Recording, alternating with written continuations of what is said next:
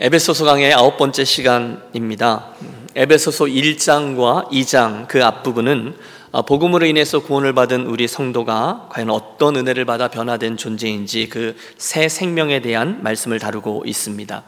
우리가 하나님으로부터 받은 신령한 복 이야기 그리고 그런 이들을 모아 그 성도들을 위해서 해야 하는 사도 바울의 기도 이야기 등등이 등장하고 있어요.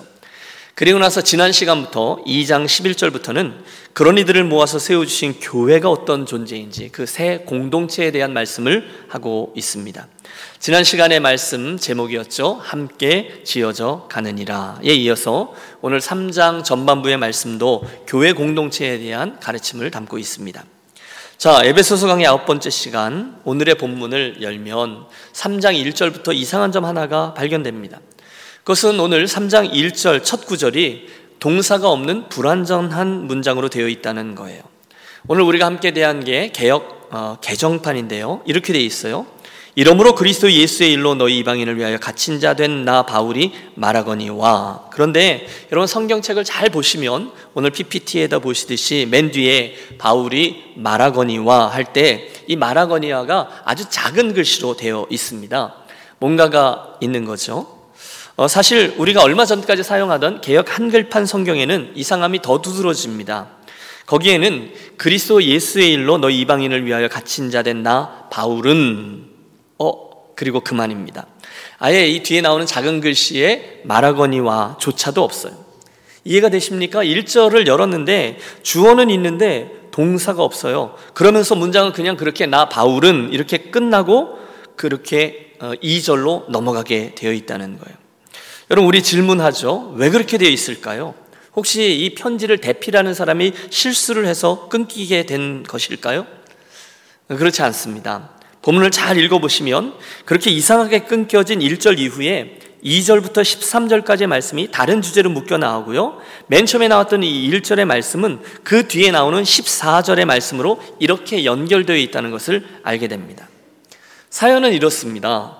지금 사도 바울이 이방인 성도들을 향해서 중보 기도를 시작하는데 그래서 기도를 시작하려고 나 바울이 이렇게 1절을 어, 막 열었는데 갑자기 머릿속에 너무너무 중요한 주제가 하나 떠오르는 거예요. 그래서 일단 그것부터 이야기하고 나서 다시 14절 원래의 기도를 이어서 하게 되었다는 것이죠. 여러분 이해가 되십니까? 그래서 1절을 읽고 14절을 읽으면 문맥이 아주 자연스럽습니다. 이러므로 예수의 일로 너희를 위하여 갇힌 자 된 나 바울은 14절 하늘과 땅에 있는 각 족속에게 이름을 주신 아버지 앞에 무릎을 꿇고 비오니 그렇게 기도가 계속된다는 거죠. 자 그러면 질문합니다. 그 중요한 이야기 말입니다. 기도를 시작했는데 중간에 잠깐만 하고서 다루는 2절부터 13절까지의 이야기는 무엇에 관한 것일까요? 두 가지입니다. 첫째는 2절부터 13절까지 그 중에 7절까지 나오는 그리스도의 비밀에 관한 이야기가 나오고요. 하나님이 사도 바울 자기에게 보여준 특별한 계시가 있었다는 거요. 그리고 두 번째 주제는 8절부터 11절까지 나오는 주님께로부터 받은 사명에 관한 이야기가 나옵니다. 따라해 주세요. 그리스도의 비밀, 주님 주신 사명. 이 두 가지 주제를 다루어야 되기 때문에 기도 중간에 이 이야기가 나오고 있다는 거죠. 자, 우리 함께 이 본문 속으로 여행을 떠나서 그분 주시는 은혜를 함께 찾아봅니다. 먼저 1절을 다시 보십니다. 같이 한번 읽을까요? 이러므로 그리스도 예수의 일로 너 이방인을 위하여 갇힌 자 된 나 바울이 말하거니와 예. 여러분 사도 바울이 지금 자기가 어떤 사람이라고 자기가 누구라고 밝히고 있는지를 주목하세요. 그리스도 예수의 일로 너희 이방인을 위하여 갇힌 자 된 나 바울 이렇게 표현해요. 이게 사도 바울의 3장에 나오는 자기 소개예요. 원문에서부터 직역하면 이렇게 돼요. 이러므로 이방인 여러분을 위하여 그리스도 예수의 죄수가 된 나 바울 또는 어? 그는 자기 자신을 로마의 죄수된 바울 또는 가이사의 죄수된 바울 이렇게 부르지 않아요. 그리스도 예수의 죄수된 바울이라고 부릅니다. 자기는 다분히 어? 그 속에 있는 그의 의도가 드러나죠. 겉으로 보기에는 세상의 죄수, 로마의 죄수처럼 보이지만 실상은 그리스도 예수의 죄수라는 고백입니다. 순간 아 내가 예수님의 죄수지 내가 예수님 때문에 갇힌 자지라는 것은 징벌이 아니라 특권으로 화하게 됩니다. 사실 여러분 죄수는 수치스러운 용어죠. 죄수는 활동에 제한이 있어요. 죄수는 옷도 마음대로 못 입고 먹는 것도 자는 것도 움직이는 것도 자기 마음대로 하지 못합니다. 죄수에게 친구가 어디 있습니까? 결혼도 못 합니다. 모든 자유를 박탈당해요. 그런데 바울은 그런 죄수의 형편에 있는 자기 자신을 묘사합니다. 아니, 그는요, 여러분 1절, 1장, 2장에서 보셨듯이 자기의 그 갇혀있는 형편을 즐거워하는 듯 보입니다. 이유가 있어요. 그가 지금 그리스도 예수 그분에게 사로잡혀 있기 때문입니다. 기꺼이 사로잡혀 있는 거예요. 우리는 사도행전 20장에서 저의 그 기꺼이의 모습을 봅니다. 당시 그는 여러 헬라 도시들을 다니면서 복음을 증거하고 있었어요. 2차 전도 여행, 3차 전도 여행. 그것들이 맞춰지는 찰나 그는 특별히 두 개의 도시를 더 가고 싶어 했죠. 하나는 예루살렘이고 또 하나는 나중에 로마입니다. 그래서 먼저 예루살렘을 향하는데 성령이 말씀하시잖아요. 바울아, 그곳에는 큰 환란이 기다리고 있음을 알아라 라고 말입니다. 그 옆에 있던 다른 형제들도 동일한 성령님 하에 그 일을 알게 되어 사도 바울을 말립니다. 선생님 가지 마세요. 성령께서 말씀하시기를 지금 예루살렘에 가면 이렇게 결박당한 것처럼 체포될 것이라고 하십니다. 그러나 바울이 외치죠. 성령이 각성해서 내게 증거하여 결박과 환란이 나를 기다린다 하시나 뭐예요? 다 안다는 거예요. 그럼에도 불구하고 그래도 나는 가야 한다라고 말합니다. 왜요? 이유가 있죠. 나의 달려갈 길과 주 예수께 받은 사명, 곧 하나님의 은혜의 복음을 증거하는 일을 마치려 하면은 나의 생명을 조금 더 귀한 것으로 여기지 아니하노라. 그리고 갔어요. 왜요? 그분에게 사로잡혀 있는 죄수였기 때문입니다. 두 주 전에 브라질에서 섬기시는 유정훈 선교사님이 우리를 방문하셨습니다. 간략한 선교 보고해 주시고 또 기도 제목을 나누어 주셨어요. 주일이니까 시간에 제한이 있었어요. 근데 그 전날 토요일에 브라질 사랑팀과 소그룹 모임을 했는데 자세한 얘기를 해 주었어요. 이분이 오래전에 복음을 듣고 개인적인 회심을 한 거예요. 그리고 나서 신학교를 마친 후에 브라질을 갔는데 그곳에서 두 번째 회심, 사역적인 회심을 했다는 거예요. 야, 오기는 내가 원해서 왔지만 주님이 나를 이 땅으로 부르시는구나. 그래서 한인교회 사역을 내려놓고 브라질 원주민들을 대상으로 사역을 시작했다는 거예요.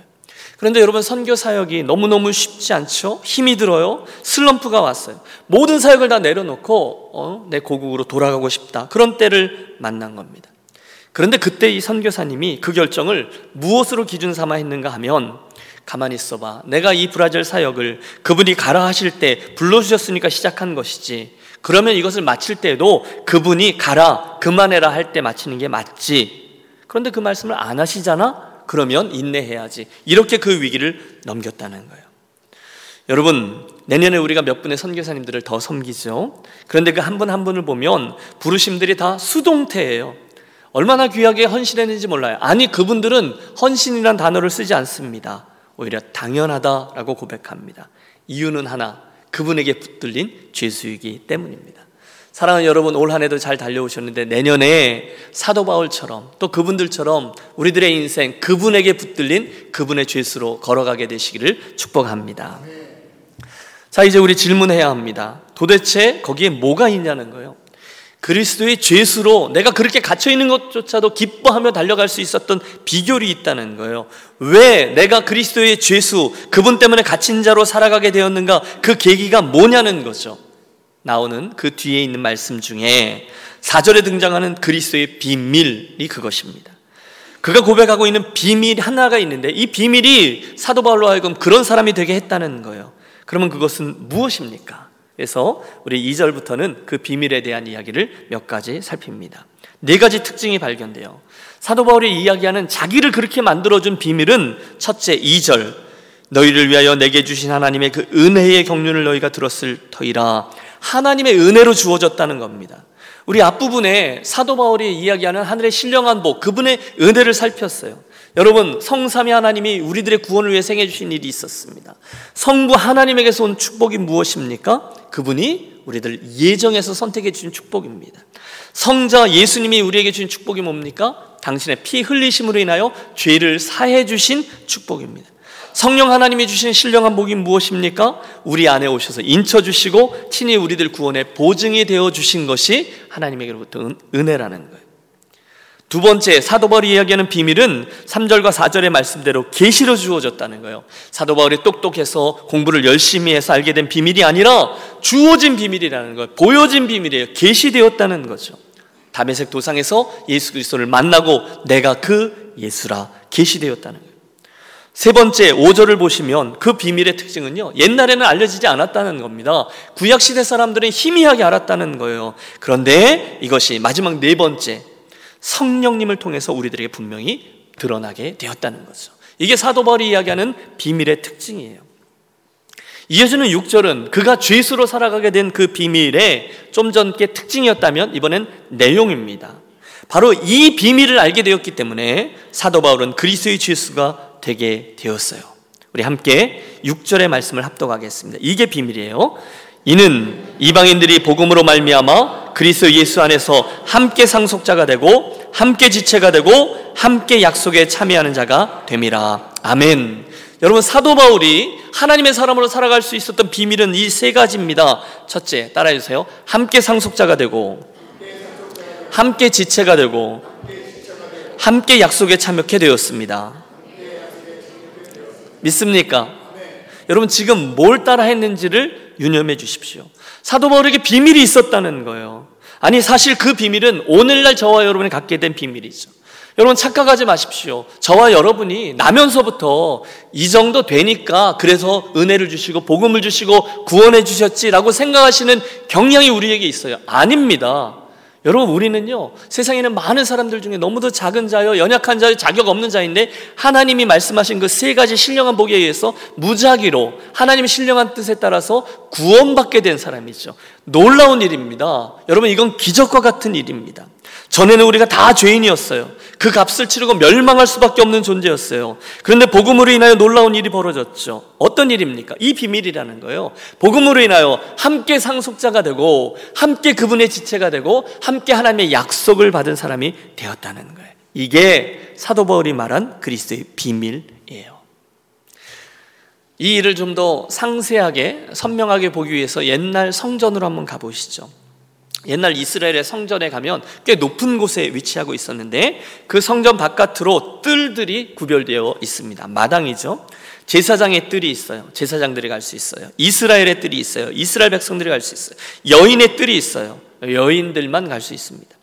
그리고 나서 여인의 뜰이 끝나는 지점에서 다섯 계단 밑으로 내려가면 벽이 하나 세워져 있고 또 열다섯 계단을 내려가면 또 하나의 벽이 나오는데 이 두 개의 벽으로 가로막혀져 있고 그 바깥쪽이 이방인의 뜰이 있습니다. 여러분 이방인의 뜰이 뭘까요? 이방인들이 거기까지만 들어올 수 있다는 거예요. 하나님을 경외하는 사람들이 중간에 생길 수 있어요. 그런데 그들은 성전에 와도 이 안에 있는 뜰에는 못 와요. 거기까지만 와요. 두 개의 큰 벽이 가로막고 있었거든요. 그리고 그 벽에 이렇게 쓰여져 있습니다. 어떤 이방인이든지 이 선을 넘지 말라 이 선을 넘는 자는 반드시 죽임을 당하리라. 여러분 이것이 바로 에베소서에서 말씀하고 있는 외인이라는 말의 뜻입니다. 비록 저 성전 안에 하나님의 임재가 있고 아름다운 제사가 있고 하나님을 찬양하고 여러 가지가 있지만 저와 여러분은 거기 들어갈 수 있었어요, 없었어요? 없었습니다. 여러분 지금이니까 성전에 우리가 들어와 있지 그 당시엔 들어가지 못해요. 왜요? 외인이니까. 우리들은 외인이었어요. 완전히 그런 우리가 복음으로 말미암아 예수를 믿게 되고 이제는 예수님 안에서 함께 상속자가 되고 함께 지체가 되고 함께 약속에 참여하는 자가 되었다는 거예요. 이게 사도 바울이 이야기하고 있는 비밀입니다. 예수님의 십자가로 인해서 차별이 완전히 사라졌습니다. 성령께서 오셔서 우리에게 성령을 주심으로 이방인과 이스라엘 사람들 사이의 벽이 완전히 무너져 저와 여러분은 더 이상 외인이 아니라 손이 아니라 함께 상속자가 되고 지체가 되고 하나님의 약속에 참여한 자가 되었어요. 여러분 놀라운 일입니다. 이 이야기를 듣고 이렇게 놀라지 않는 분들이 더 놀라운 분이긴 하지만 음. 여러분 이 극적인 변화를 잘 보여주고 있는 사건이 사도행전 10장에 나옵니다. 유대인 베드로와 이방인 고넬료가 가이사라라는 도시에서 조우하지 않습니까? 뼛속까지 유대인이었던 베드로, 그가 이방인 고넬료의 집으로 초대를 받아요. 전 같으면 안 갑니다. 절대로 안 갑니다. 하지만 성령께서 바로 직전에 보여주셨던 옥상에서의 하늘 보좌의 환상을 통해서 베드로가 순종하죠. 그리고 그 땅에 가서 마침내 개, 돼지와 같이 이방인들 짐승으로 여기던 사람의 집 안에 스스로 걸어 들어가 그들과 교제하고 함께 음식 먹고 함께 복음을 나누고 성령이 임하는 것을 보고 세례를 베풀고 등등 다 하게 됩니다. 여러분 이 사건이 의미하는 바는 틀림없죠. 이 벽이 사라진 거예요. 전에는 외인이었어요. 이방인이었어요. 그러나 이제는 성도들과 동일한 시민이요 하나님의 권속입니다. 그래서 우리는 6절의 말씀처럼 함께 상속자가 되고 함께 하나님 나라의 유업을 받고 함께 지체가 됩니다. 그래서 우리가 그 공동체 안에서 이방인이든 또는 우리 유대인이든 먼저 예수를 믿었든 나중 예수 믿었든 상관없이 예수를 믿으면 우리는 모두 구원을 받아 그리스도를 머리로 하는 지체가 되어 그분의 몸을 이루고 있습니다. 이 공동체가 뭐라고요?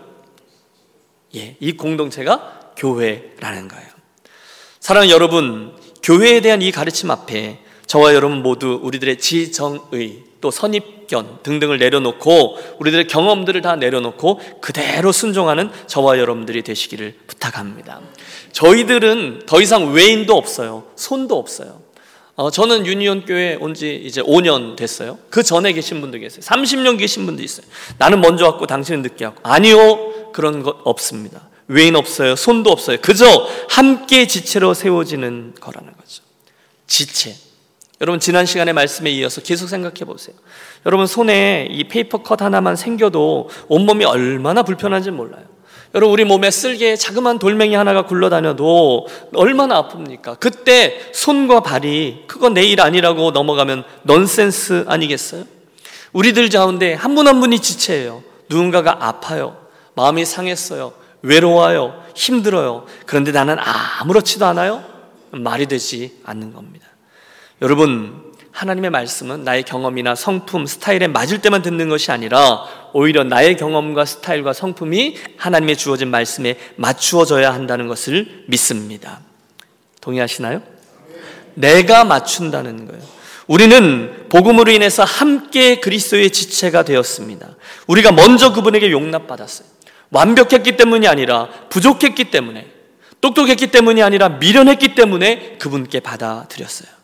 그 다음은 그분의 몸을 이루며 함께 세워져 나가는 거죠. 그러면 잘 안 돼도 그걸 하는 거예요. 부탁합니다. 사랑하는 여러분, 우리가 함께 유니온 공동체를 세워갈 때 독불 장군이 아니라 함께 일하는 동역자들이 되어 주시기를 부탁합니다.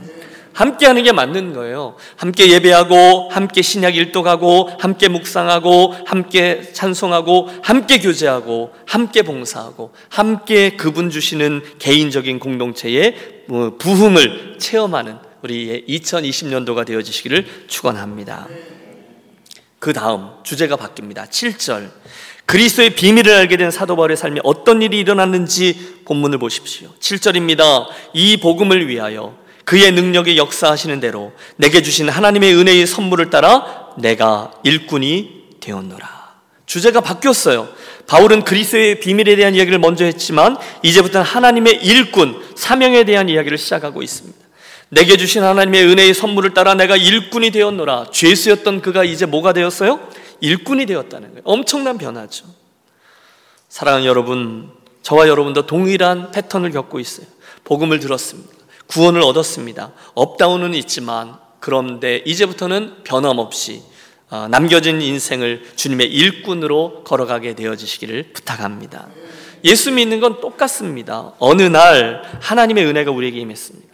그 은혜를 받음으로 말미암아 우리가 구원함을 얻었습니다. 그 다음에 자연스럽게 우리가 감사와 감격과 헌신이 있어요. 그러면 그들에게 성령의 은사가 주어져요. 그러면 그 은사로 주님의 몸된 교회와 우리들에게 펼쳐져 있는 이 세상을 위해서 사역을 감당하는 거예요. 여러분 은사는 섬김, 사역을 위해서 일꾼이 되기 위해서 주신 거죠.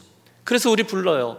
나의 죄를 정케 하사 주의 일꾼 삼으신 구세주의 넓은 사랑 항상 찬송합니다. 나에게 주신 은혜 얘기가 나와요. 그 다음은 뭐예요? 나를 일꾼 삼으신 주, 크신 능력 주시오. 언제든지 주 뜻대로 사용하여 줍소서. 여러분, 은혜가 먼저 있어요. 그 비밀에 대한 이야기죠. 그러면 나는 일꾼 되었습니다 하고 나아가는 거예요. 예외 없어요. 우리들의 인생을 들여서 이룰 수 있는 가장 지고지순한 가치가 남겨져 있는 인생 하나님 영생에 참여하며 상급 쌓는 일에 관여하는 거죠. 여러분 함께 기억하겠습니다. 우리 신앙인의 삶은 신앙인의 이 땅에서의 마지막 모습은 retire한 후에 RV car 끌고 다니면서 여행하는 것이 아닙니다. 그럴 수는 있죠. 그러나 그게 우리들의 마지막 목표 지점은 아니라는 거예요. 신앙인의 마지막 모습은 오늘 본문의 말씀처럼 주의 일꾼이 되어 자기의 은사를 가지고 헌신하는 것이 맞는 줄로 믿습니다. 구원 다음에는요, 상급이에요. 그게 문제.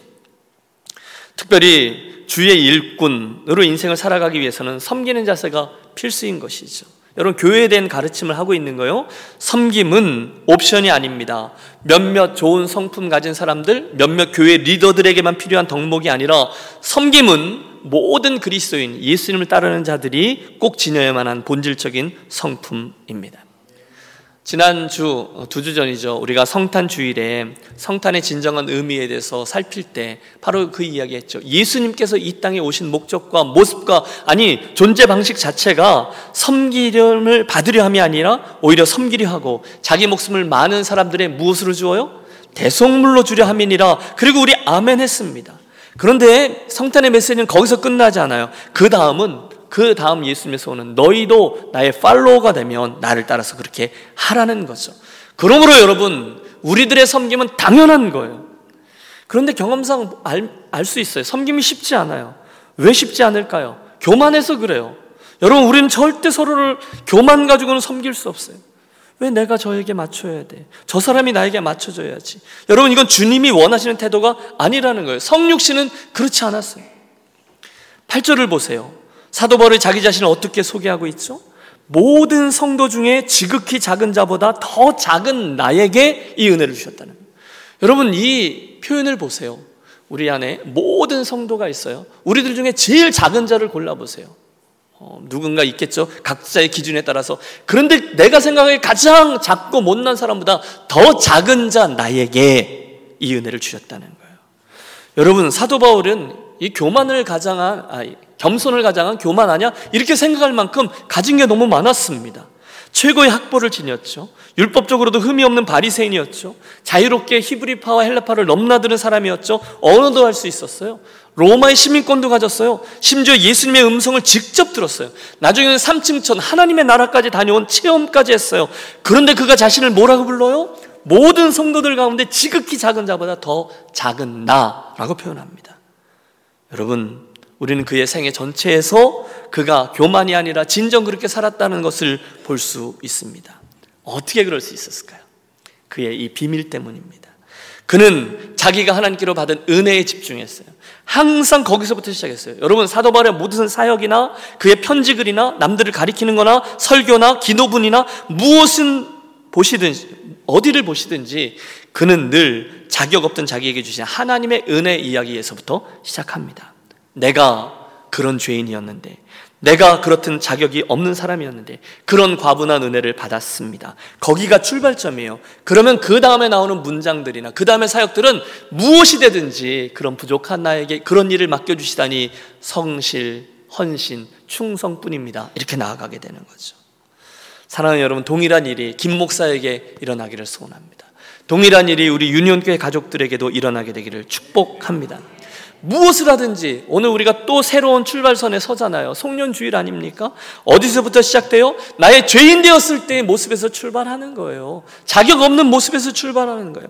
끊임없이 내 안에 일어나고 있는 이 죄의 충동, 내 마음속에 자르고 잘라도 계속해서 솟아나오는 그 교만함 있잖아요. 시기 있잖아요. 질투 있잖아요. 불만족 있잖아요. 하나님께 불평하고 원망하는 거 있잖아요. 그런데 이 모든 것들이 나의 원래의 모습이라 생각해 보세요. 거기에 주의 은혜가 임한 것이죠. 그러면 결론은 하나, 충성뿐입니다. 제가 좋아하는 복음 성가 중에 그런 가사가 나와요. 보소서 주님 나의 마음에 선한 것 하나 없습니다. 이렇게 시작되어져요. 그러나 내 모든 것 주께 드립니다. 사랑으로 안으시고 날 새롭게 하소서. 그때 소원이 뭔지 아세요? 주님 마음 내게 주소서입니다. 주님 마음 내게 주소서. 이게 성탄의 영성 아닙니까? 그것이 일꾼의 마음이에요. 낮아진 자리, 맨 첫 자리를 기억하면 나머지 인생은 나머지 섬김의 모습은 당연하다는 거죠. 한 번은 성 프란체스카가 어, 있었는데 그의 수제자 중에 하나가 어, 이 꿈에 하늘나라를 다녀왔대요. 근데 거기 하늘나라에 갔는데 그 제자가 볼 때 굉장히 높은 의자가 하나 있더라는 거죠. 천사에게 묻습니다. 저건 누구를 위한 의자입니까? 천사가 대답해요. 저것은 세상에서 가장 겸손한 프란체스코가 앉게 될 의자입니다. 그리고 깨, 잠, 꿈에서 깼어요. 어, 그런데 꿈에 깼는데 울그락 불가락인 거죠. 참고 참았지만 아무리 스승님이라고 해도 시기와 질투, 은근히 내 마음 속에서 계속해서 나오는 거예요. 결국 내가 선생님을 좀 시험해 봐야 되겠다. 작정하고 묻습니다. 선생님, 선생님은 스스로를 어떤 사람이라고 생각하세요? 그때 프란체스코가 대답합니다. 나? 나는 세상에서 가장 악한 놈이지.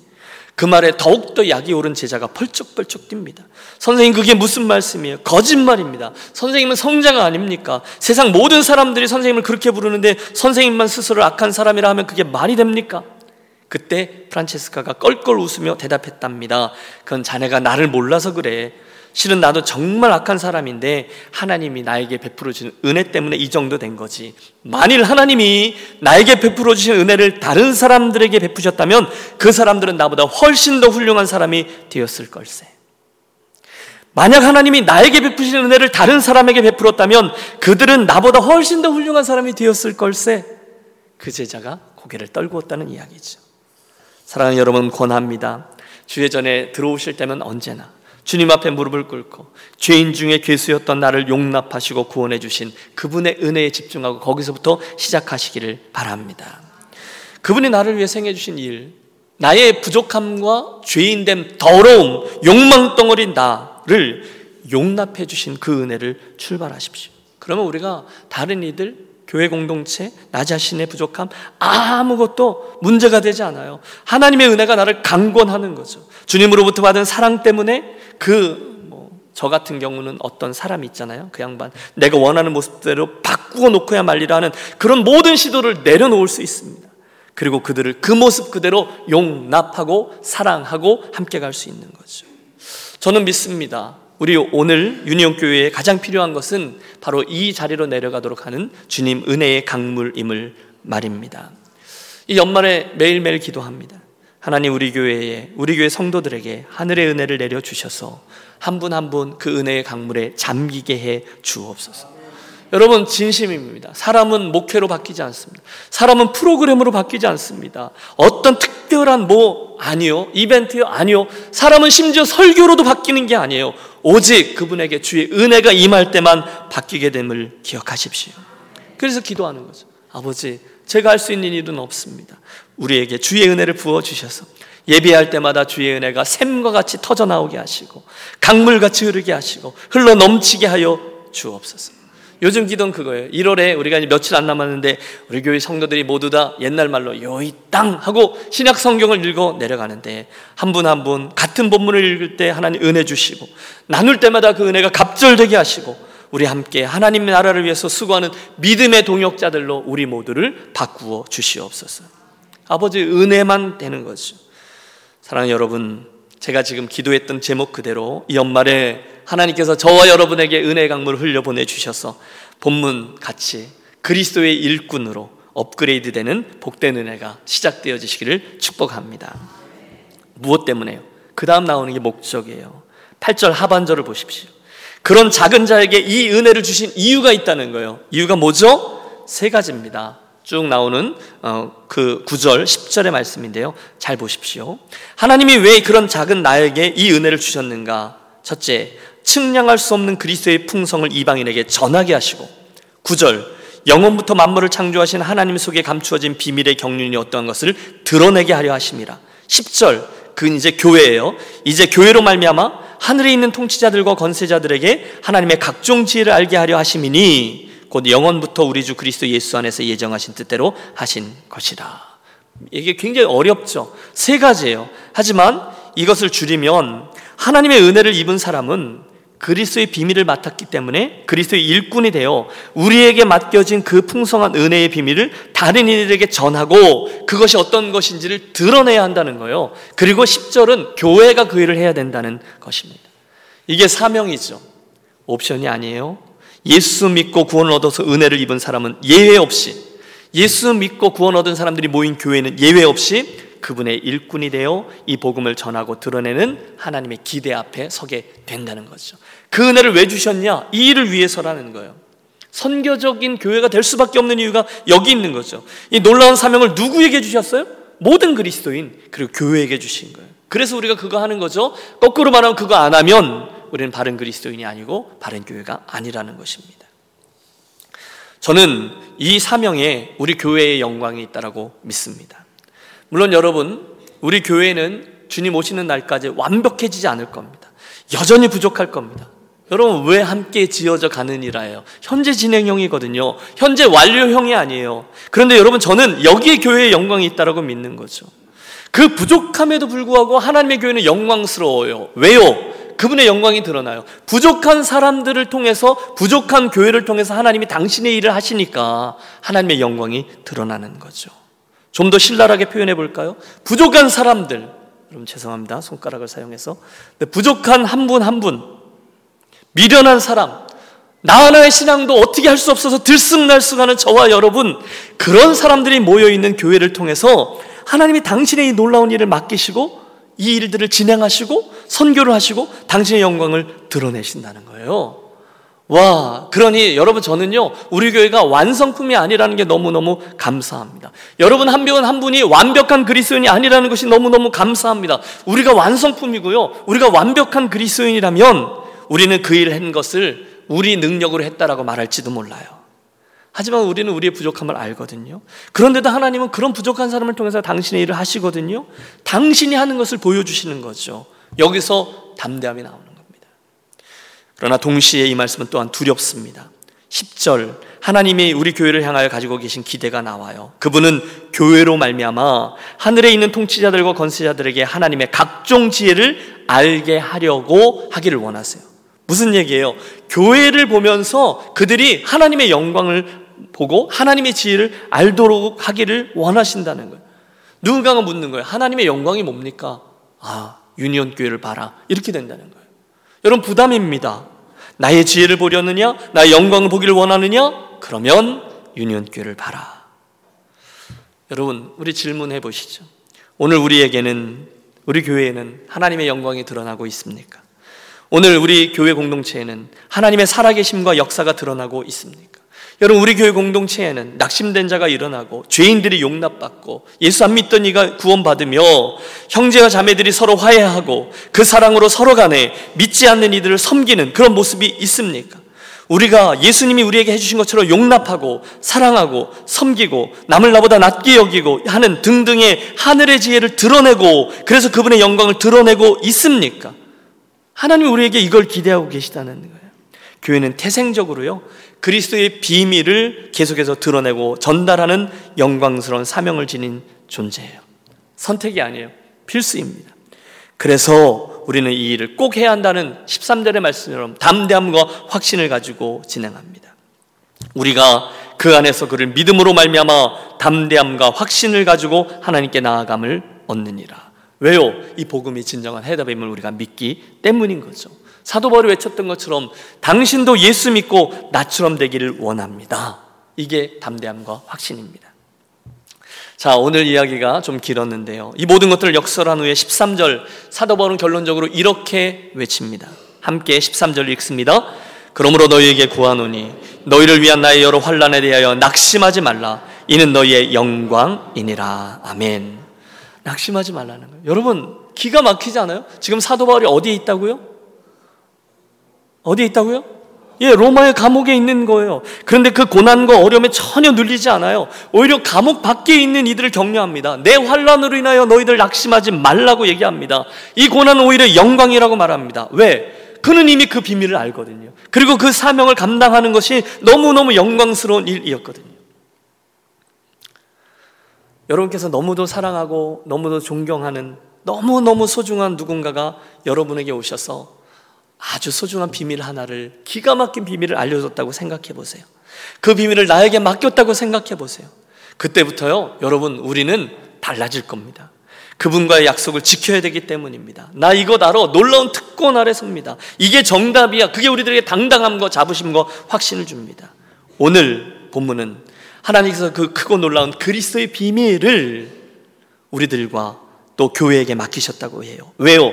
그것을 잘 드러내고 전달하라고 말입니다. 올 한 해 사랑하는 유년교회 가족 여러분 잘 해 오셨습니다. 올해 우리 교회 사역들 가운데 가장 두각을 나타낸 게 EM 공동체 사역과 선교 사역이라고 믿습니다. 수고하셨어요. 그런데 이 일은요, 그리고 마침표를 찍는 게 아니잖아요. 우리가 주님 앞에 서는 날까지, 그리고 내년에 다가오는 2020년도에도 계속해야 되는 사명인 거죠. 사랑하는 여러분, 그 비밀을 맡아 일꾼으로 함께 수고하는 된 이들이 성도요, 그런 이들이 모인 공동체가 교회입니다.